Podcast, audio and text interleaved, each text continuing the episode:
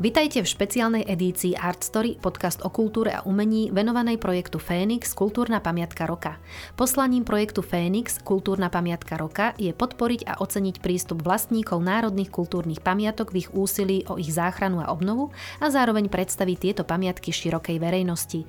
Postupne si predstavíme kultúrne pamiatky, ktoré boli ocenené v 15. ročníku súťaže, porozprávame sa so zástupcami ich vlastníkov a tiež s členom odbornej poroty súťaže. Volám sa Tatiana Poliaková a spolu s Michailou Šimonovou a ďalšími hostiami vás budeme sprevádzať za top pamiatkami Slovenska. Podcast Fénix, kultúrna pamiatka roka, vám prináša nadácia SPP, ktorá je generálnym partnerom a spoluorganizátorom tejto súťaže. Vyhlasovateľom súťaže je Ministerstvo kultúry Slovenskej republiky. Ocenenie Kultúrna pamiatka roka Fénix za obnovu a reštaurovanie objektu Národnej kultúrnej pamiatky alebo jeho ucelenej časti získal kostol svätého Jána Krstiteľa v Modre. Cena bola udelená za príkladnú obnovu a reštaurovanie Národnej kultúrnej pamiatky. Ocenený získava diplom, osvedčenie o udelení titulu Kultúrna pamiatka roka Fénix, sošku Fénixa a odmenu vo výške 10 tisíc eur, ktorú venuje nadácia SPP, generálny partner súťaže.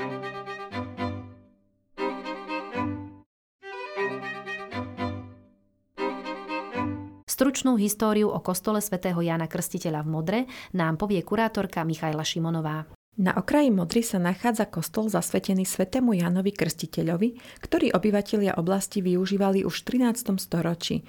Chrám postupom času prešiel viacerými prestavbami pod taktovkou ako katolíckej, tak aj evanílickej cirkvi no postupne začali byť opravy čoraz menšie a nákladnejšie, čo spôsobilo jeho postupné spustnutie.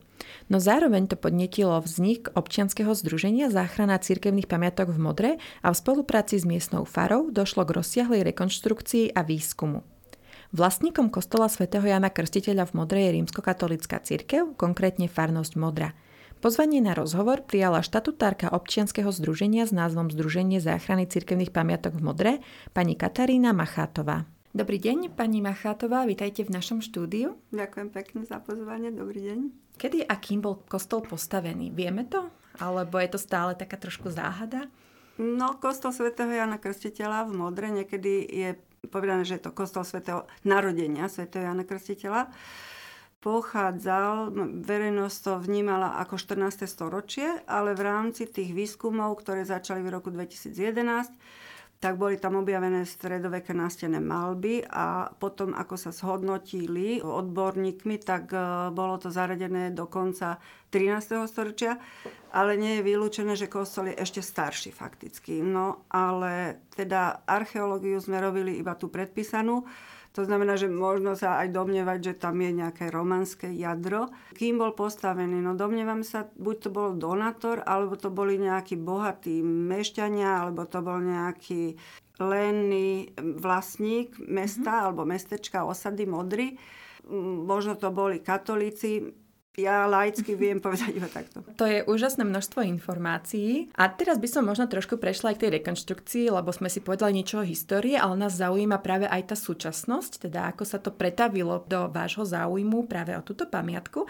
A preto by som sa vás veľmi rada opýtala, prečo ste sa vlastne rozhodli pre rekonštrukciu a v čom je podľa vás tak akože jedinečný, prečo ste si práve jeho vybrali? Išlo to tak ako keby náhoda alebo šťastie a všetko sa tak nejak správne postretalo. Tým, že som modranka a navštevujem celý môj život, čo si pamätám od detstva, hroby našich blízkych na cintoríne, lebo kostol je situovaný ako v rámci cintorína modranského, tak eh, v poslednej dobe, možno v tom roku 2008-10 sa mi zdalo, že ten kostol sa veľmi ako rapidne ten stav jeho zhoršuje. Taká vzlínavá nejaká vlhkosť uh-huh. ho úplne proste deštruovala, tie ometky boli opadané a jedného dňa sa to spojilo s návštevou Fary. Ako vlastník pamiatky je rímsko-katolická církev, modranská farnosť. No a my sme mali v rodine mať udalosť, dcera sa mala vydávať a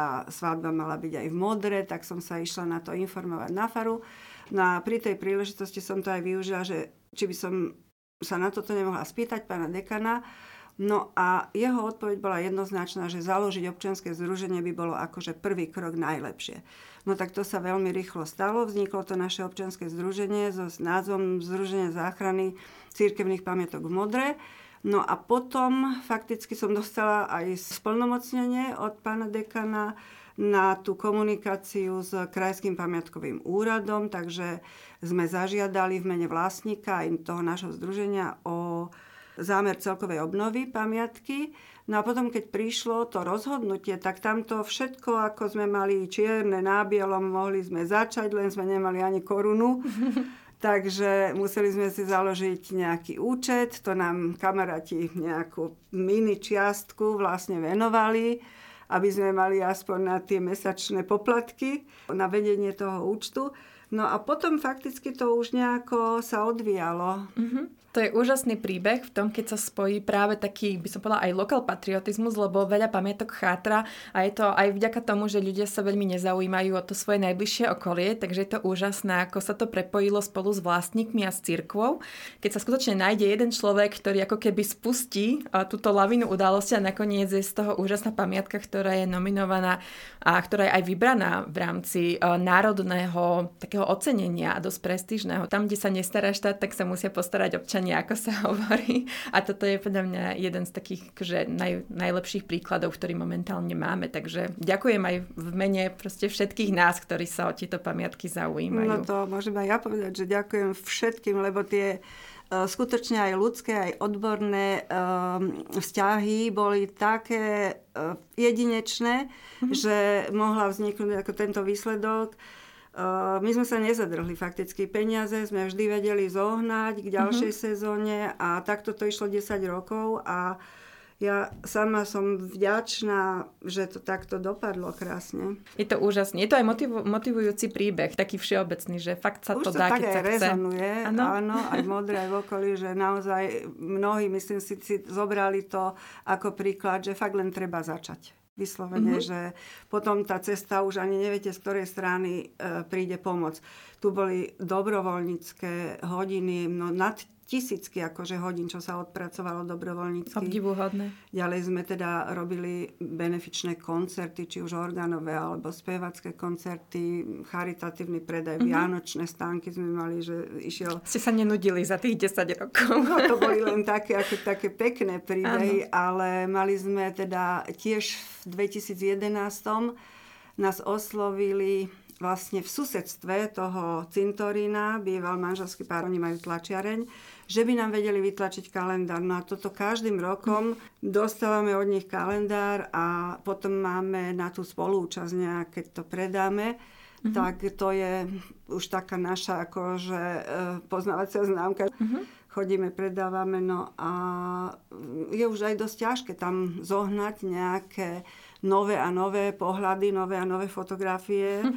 Ale vždy sa to nejak podarí tomu grafikovi a tomu fotografovi. Sú šikovní ľudia, ktorí vedia prispieť a svojimi schopnosťami. je to mhm. vlastne mm-hmm. dobrovoľnícká báza.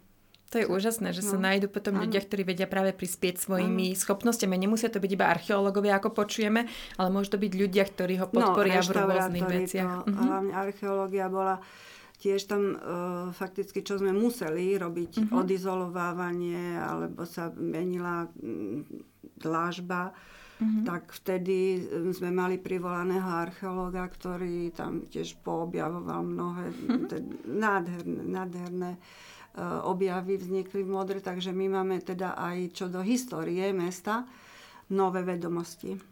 A keď už teda by sme nadviazali ano. práve na tieto nové vedomosti a tú archeológiu, keď ju spomíname, našla sa pri rekonštrukcii nejaká zvláštnosť, e, ktorú ste tam napríklad neočakávali, alebo že vás prekvapila, keď za vami teda prišiel buď archeológ alebo reštaurátor a povedal, tam som našiel niečo úplne že úžasné alebo niečo zaujímavé, že to som tam vôbec nečakala alebo nečakala? No samozrejme, tých objavov bolo viac. Hneď v tom roku 2011, tak počas toho, v rámci toho umelecko-historického výskumu a architektonického-historického výskumu a reštauratorského sa tam objavili fakticky tie nástené malby, ktoré boli zatreté bielou farbou, nakoľko kostol prechádzal z katolického na evanielický mm-hmm. a mhm. znovu na katolický. Mm-hmm. A v čase toho evanielického boli tie mm, na, steny zamalované na bielo mm-hmm.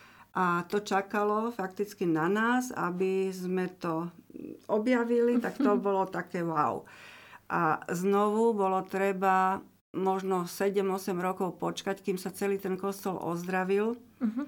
čo sa týkalo tej vlhkosti, aby sa konečne mohlo k tomu celoplošnému odkryvu pristúpiť.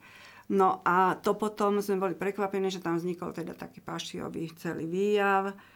No a je to na severnej strane e, lode kostola.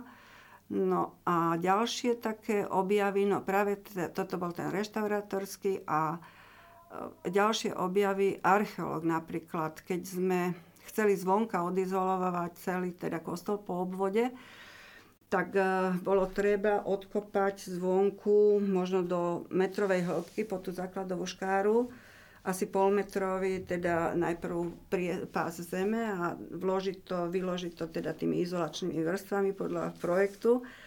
No a hneď prvé zákopanie, tak sme objavili takú kostnicu, latinsky, že osarium, tak tam boli dve komory, v ktorých sa nachádzali kosti ľudské.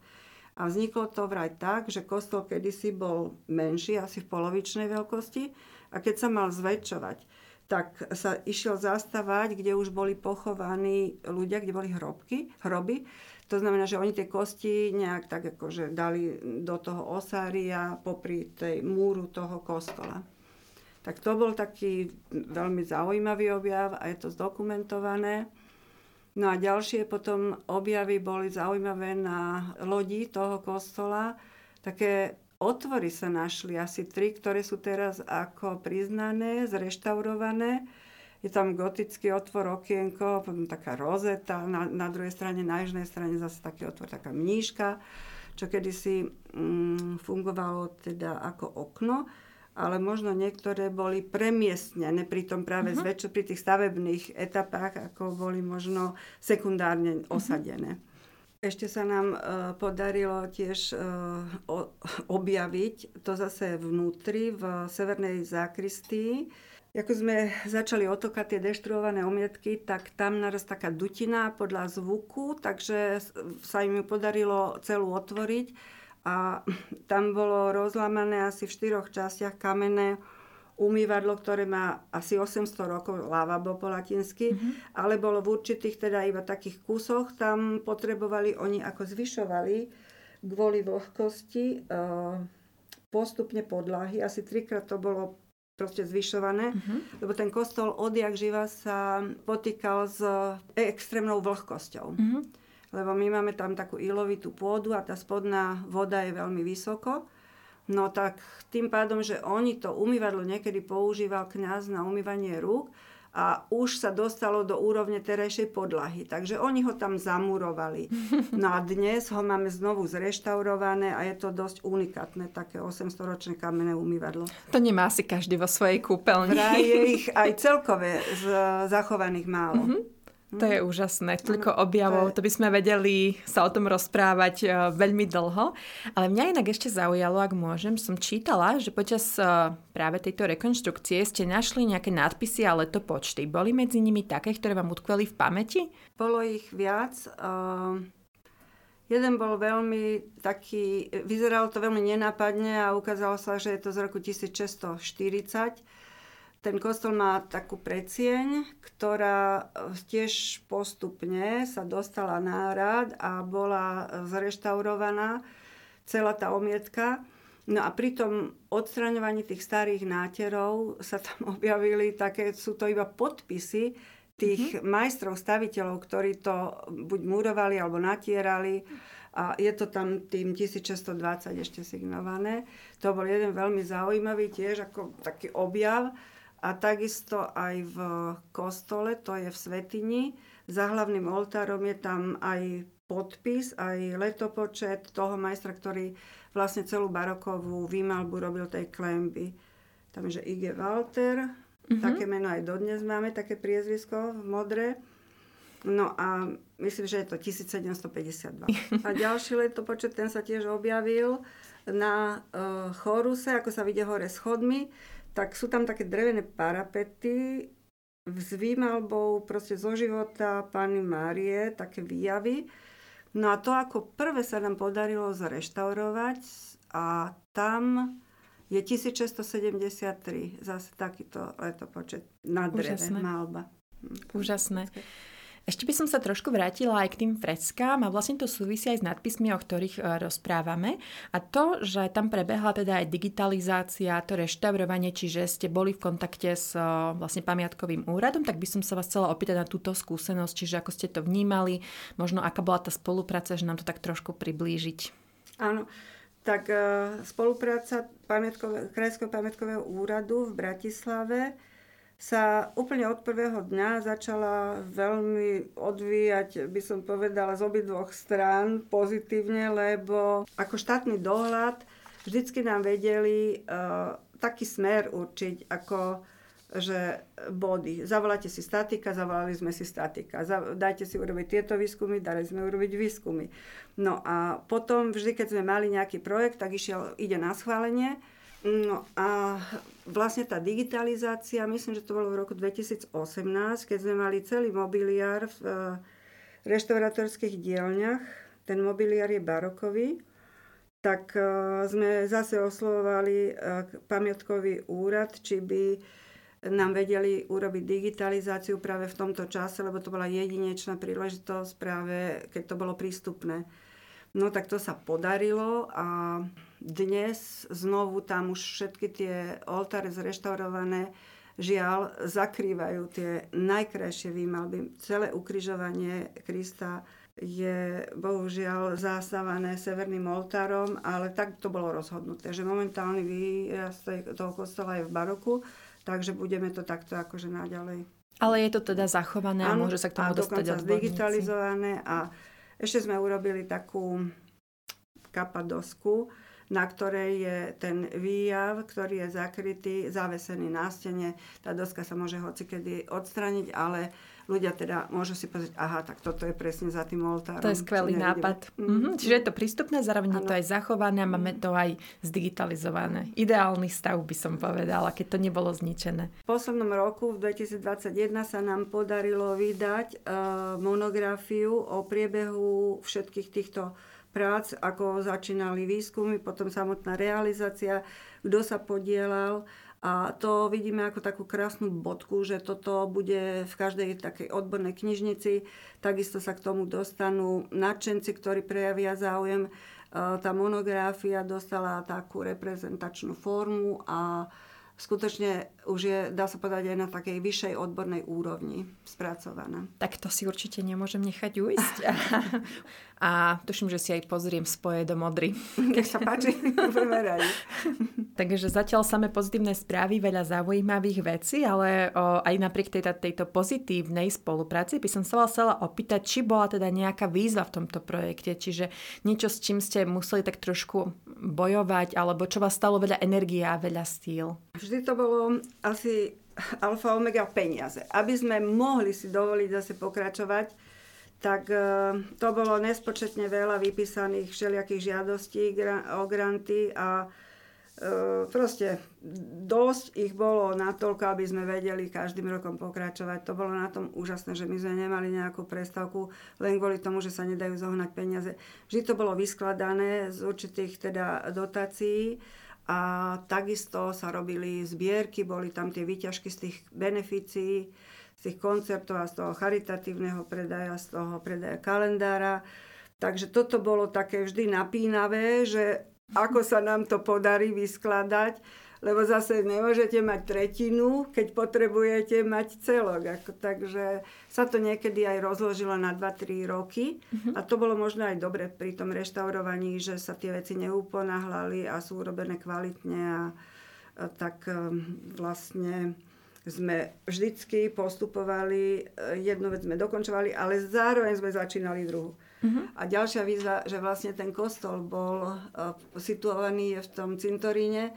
My sme museli sa prispôsobovať maximálne tomu miestu, že tí ľudia nemohli mať pocit, že sú na stavenisku a že my tam nemožňujeme prístup, takže tam sa non-stop, okrem toho, že sa pracovalo, tak sa upratovalo. Uh-huh. A tým, že bolo málo peňazí, tak my sme museli veľa, čo sa dalo urobiť takých síce pod dohľadom, ale menej odborných prác robiť sami, aby sme to nejako posúvali a to boli hlavne také mm, chlapské práce, ktoré sa nedali robiť ani žiadnymi mechanizmami.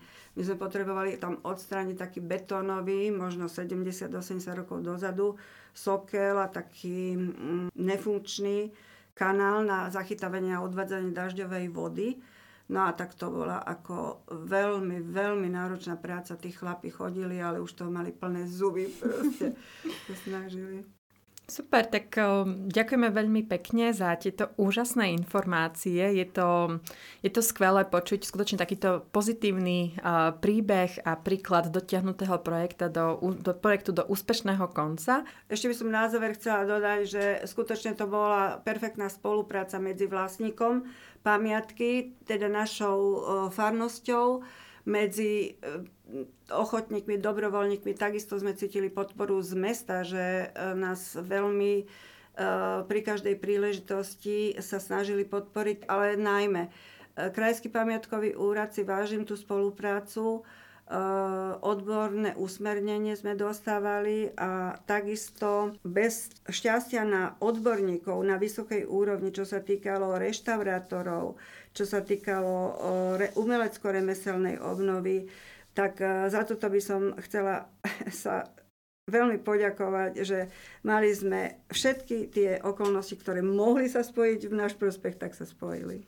Za rozhovor ďakujeme pani Katerine Machatovej, štatutárke občianskeho združenia s názvom Združenie záchrany cirkevných pamiatok v Modre. Cena Kultúrna pamiatka roka Fénix je udeľovaná vlastníkom pamiatok na návrh odbornej poroty súťaže. Do podcastu prijal pozvanie aj akademický sochár a reštaurátor pán Tomáš Lupták, člen odbornej poroty súťaže Kultúrna pamiatka roka Fénix, ktorý nám priblíži pohľad poroty na obnovu kostola svätého Jána Krstiteľa v Modre. Porozprávala sa s ním kurátorka Michaela Šimonová. Dobrý deň, pán Lupták, vitajte. Dobrý deň. Ďakujeme veľmi pekne za to, že ste prijali naše pozvanie. V prvom rade by som sa vás chcela opýtať, v čom vás oslovila rekonštrukcia práve tejto pamiatky? Už e, v tom procese e, prípravy, e, hodnotenia poroty, keď sme hľadali tie výraznejšie realizácie z tých, myslím, 32 prihlásených, teda 32 prihlásených projektov, to bolo zaujímavé, keďže ten kostol som vnímal, poznal som ho a zúčastnil som sa nejakej reštaurátorskej komisie, ktorá sa týkala nálezu tej maliarskej výzdoby, teda na stene malby z prelomu 13. a 14. storočia sa tam našli, veľmi jednoduché linkové. Tak e, už vtedy to bolo čarovné a viac menej som sa v tom utvrdil osobnou návštevou, čiže tou prezentáciou in situ, kde nám ako porote e, tí zúčastnení realizátori plus tí, ktorí sa zaslúžili o tú záchranu a reštaurovanie toho objektu, tak tedy ten, ten pocit, teda ak sa hovorí, že ten jeden z tých prvých pocitov z toho celku e, ma veľmi oslovil a bolo to veľmi nenasilné, veľmi, veľmi príjemné, čo sa týka navnímania toho e, interiéru, takisto ten exteriér nemal nejaké zásadné chyby a, a pôsobil veľmi ucelene. V podstate sa povedať, že mal vo, vo viacerých situáciách ten objekt šťastie, či už na pani Machatovú, alebo aj na tých samotných e, realizátorov ktorí myslím, že zvládli veľmi príjemne e, tú realizáciu a ten kostol pôsobí tak, ako keby sa tam nič zásadného neudialo. Hodnotíte teda vysoko pozitívne od aj odborníkov, ktorí sa podielali práve na tejto rekonštrukcii. A chcela by som sa vás preto opýtať, ako ju teda hodnotíte z takého odborného hľadiska. Čo sa týka toho interiéru, aj keď ten reštaurátorský výskum bol realizovaný inými kolegami, reštaurátormi, tak e, tej reštaurátorskej realizácie sa zhostil kolega, e, docent Plekanec Myslím si, že ten objekt mal šťastie na túto možnosť. Takisto kolega Sochár, reštaurátor Flajžik, ktorý, ktorý riešil drevené oltárne architektúry a tie, tie drevené celky, ktoré tam boli. A myslím si, že aj tá fasáda, keď sa realizovala, bolo len v prospech veci, že pán Plekanec robil v interiéri a tým pádom mohli tí realizátori konzultovať technológiu, názory a spôsob prezentácie tej fasády, čiže v takom akože celku. Aspoň tak som, takú informáciu mám, že, že to bola zmiešaná realizácia, že niečo bolo robené mm, ako stavebná, teda ako obnova kultúrnej pamiatky podľa paragrafu 32 a tie interiéry boli z veľkej miery reštaurované, reštaurované podľa paragrafu 33 pamiatkového zákona, alebo teda zákona na, o ochrane pamiatkového fondu. Uh-huh.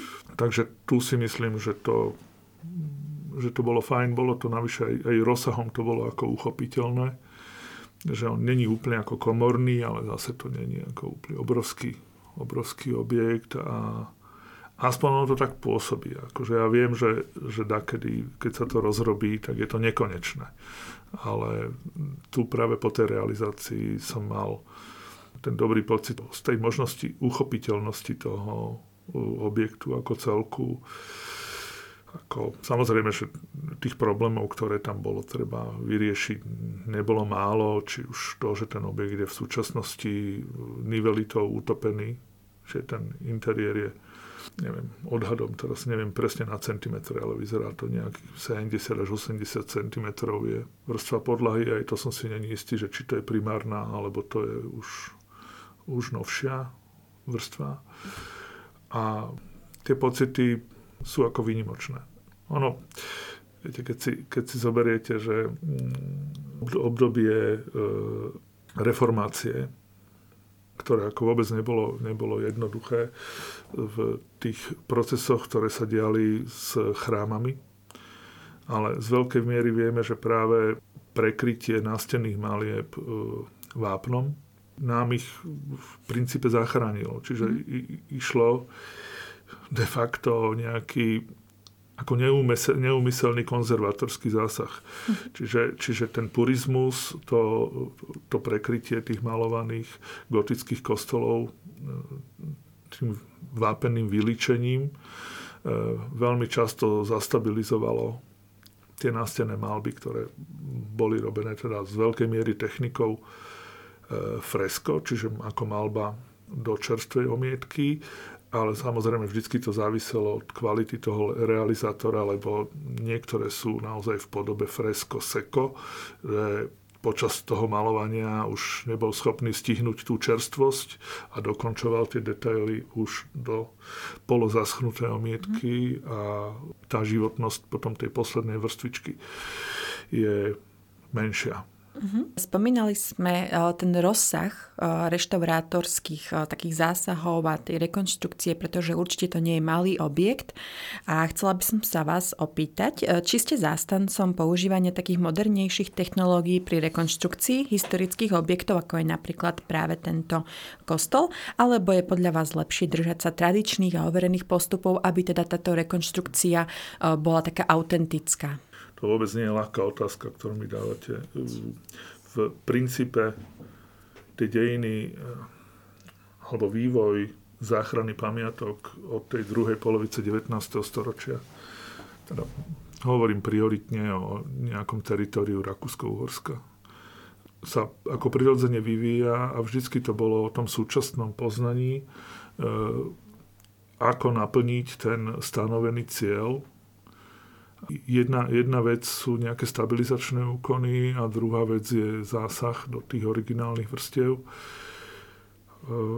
skôr ja som zastancom všetkého, čo je v prospech e, záchrany originálu. Musí platiť zásada e, reverzibility, čiže ten zásah musí byť odstraniteľný a tie technológie nesmú ani v tom danom momente, ani do budúcna ohroziť vlastne ten originál a pamiatkové hodnoty. sme často pri tých množstvách realizácií svetkami aj toho, že sa e, tie pamiatky ako keby robia na novo. Hej, že, že tu sa zničí nejaký originál a ten sa potom napodobuje, vytvára, ale to chcem vlastne povedať, že pamiatky nevieme vyrábať. Hej. Buď ich máme, e, alebo teda zaniknú a vieme ich napodobovať nejako. Hej. Ale práve priorita je v tom, v tej záchrane tých originálnych stôp, originálu ako takého, najlepšie akože celých originálnych vrstiev a keď ich prekrývať, tak teda za tým účelom nejakého stabilizujúceho, takého konzervatorského zásahu, mm, alebo teda za účelom možností treba z nejakej obetnej omietky, ktorá sa dá v budúcnosti odstrániť, ale e, v súčasnosti nevieme urobiť nič lepšie. Uh-huh. Lebo ďalší zreteľ, na ktorý, ktorý sa dáva váha, je, že nemusíme byť vždycky úplne najschopnejší to zvládnuť, čiže treba nehávať priestor aj pre možno lepšie riešenia alebo lepšie technológie, s ktorými dúfam, že prídu naši pokračovateľia. Ďakujem pekne za odpoveď. Až taká posledná otázočka, ktorá by ma zaujímala, je, akým spôsobom by ste odporúčali riešiť súčasné potreby v historickom objekte, ako je práve kostolík, čiže v ktorom by sa potom mohli konať napríklad bohoslužby alebo nejaké vlastne iné o, ceremonie, ako je svadba alebo krst, čo sa týka technického zariadenia budovy, čiže napríklad v tomto prípade elektrina alebo kúrenie. Či je to podľa vás vhodné, aby sa tam tieto inžinierské siete dotiahli, alebo opäť či to je nutné rekonštruovať vzhľadom na tú individuálnu pamiatku a možno nejaké tie okolnosti, ako aj historické, tak aj architektonické. Ono to čiastočne súvisí s tou vašou otázkou, prvou alebo predchádzajúcou, nebola prvá, e, na ktorú by som mohol vo veľkej šírke ako odpovedať a napojiť to. Ja ale začnem najprv, najprv tým, že to, že niečo je výnimočné a že je to stopa, pamiatka, ktoré držiteľom alebo proste nesie nejaké ďalšie jemnohmotné energie, ktoré, ktoré podľa mňa aj prioritne treba zachovať ako tú pamäť e, toho objektu, ako stopy pre generácie, tak ako v rámci digitalizácie sa teraz pomaly rozpráva, že už nebudeme potrebovať originály v múzeách, že stačí ich nafilmovať. Nie je to pravda. Proste e, ten originál je nenahraditeľný a ja to teda vnímam tak a odmietam, odmietam takéto akože zavadzajúce smerovania. Ale tu chcem povedať jednu vec, že keď ten kostolík, nehovorím konkrétne o tomto, ale povedzme, nemal nikdy e, typ e, elektrického osvetlenia, ale bol to komorný priestor, ktorý bol treba svietený, svietený len sviečkami, sú rôzne cesty, ale aj tá úplne tá, tá základná, že nehať to v tom primárnom výraze a baviť sa treba o osvetlení vo výraze 2700 kelvinov, čo je plus minus farebnosť svetla sviečky, lebo často hlavne tie stredoveké oltáre sú stávané na, na túto tepelnú intenzitu, mm-hmm. a aj e, v súčasnosti aj veci potvrdzujú, že vnímanie a určitý duševný kľud e, je spojený s teplejším svetlom. Čiže pokiaľ, pokiaľ má prísť k nejakému seba poznaniu a, a seba spojeniu, tak e, by som sa odrážal možno od tých skúseností alebo tých tradícií alebo tradičných riešení. Ale samozrejme sú, sú rôzne cesty. E, rotunda, v ktorej sa nezachovala treba e, primárna podlaha, ale je tam možno 6-5 tehál. Nie je problém do tej drviny osadiť reverzibilne nejakú elektroinštaláciu vodeodolnú. E, takto sme riešili románsku rotundu v Bíni, ktorá má patrocínium veľmi staré 12 apoštolov a má 12 sedílí. A do tehlovej podlahy, ktorú sme už robili z také kvalitnejšej tehly z 19. storočia bola veľmi podobná tej románskej tehle. E, osadzala sa len vlastne do, do mekého lôžka a do tej tehly sme diamantom vyrezali do tých tehal z toho 19. storočia sme vyrezali otvory, do ktorých sme osadili nejaké letkové svietenie a celý objekt je svietený len z podlahy 12 svetielkami, e, ktoré vlastne, keď si sadnete do tej sedílie, tak sú 60 cm, neodráža sa to, ale krásne sa to klže po tej stene. A môže platiť proste, že menej je viac. Samozrejme, objekty, ktoré je treba účelne využiť, lebo nie sú schopné zaplatiť svoju prevádzku. A treba mení sa ich využitie, hej, že povedzme, či už technické pamiatky, alebo niektoré paláce na, na rôzne užívanie, tak je snaha uh, ako aplikovať uh, čo najviac týchto súčasných technických riešení, aj zabezpečovacích uh, riešení.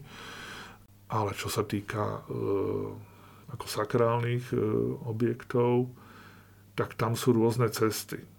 Hej. A to možno v rámci tej, tých, tých našich klimatických podmienok. E, možno to poviem na takom príklade kaplnky v objekte hradu Karlštejn, kde veľké úsilie a obrovské finančné prostriedky aj v rámci výskumu boli vynaložené v rámci reštaurovania a v rámci merania. E, a vieme, že problémom týchto ne, nezaizolovaných e, stavieb, ktoré sa treba nevykurujú e, v zimných mesiacoch, sú návštevy väčšieho množstva návštevníkov, e, ktoré treba prídu v určitom teplotnom stupni, je vonku minus 1 a vo vnútri je plus 5 a udejú sa tam také veci, že treba z 20 ľudí tam príde a nadýcha tak v určitej hrane, z gotickej, gotickej klemby, ktorá je malovaná, e, môže vzniknúť zarosenie. Čiže je tam nejaká, nejaká línia rostného bodu a opakované zarosenie môže vlastne poškodiť tú pamiatku, že ju degraduje. Tam, kde je voda a není dostatočne zásadité prostredie, tak môže vzniknúť život, to znamená plesne, lišajníky, šeličo proste sa tam môže udiať. Potom treba zvážiť, že strašne veľa peňazí treba vymýšľať nejaký vetrací systém, alebo jednoducho na, tú, na to obdobie rizikové, ktoré môže trvať v našich podmienkách 2-3 mesiace, ten objekt e, nevyužívať e, pre verejnosť. Lebo aj to je cesta. Nie vždycky sa to proste musí a nie, nie sme povinní e, všetky objekty využívať non-stop. Rozprávali sme sa s akademickým sochárom a reštaurátorom, pánom Tomášom Luptákom, členom odbornej poroty súťaže Kultúrna pamiatka roka Fénix.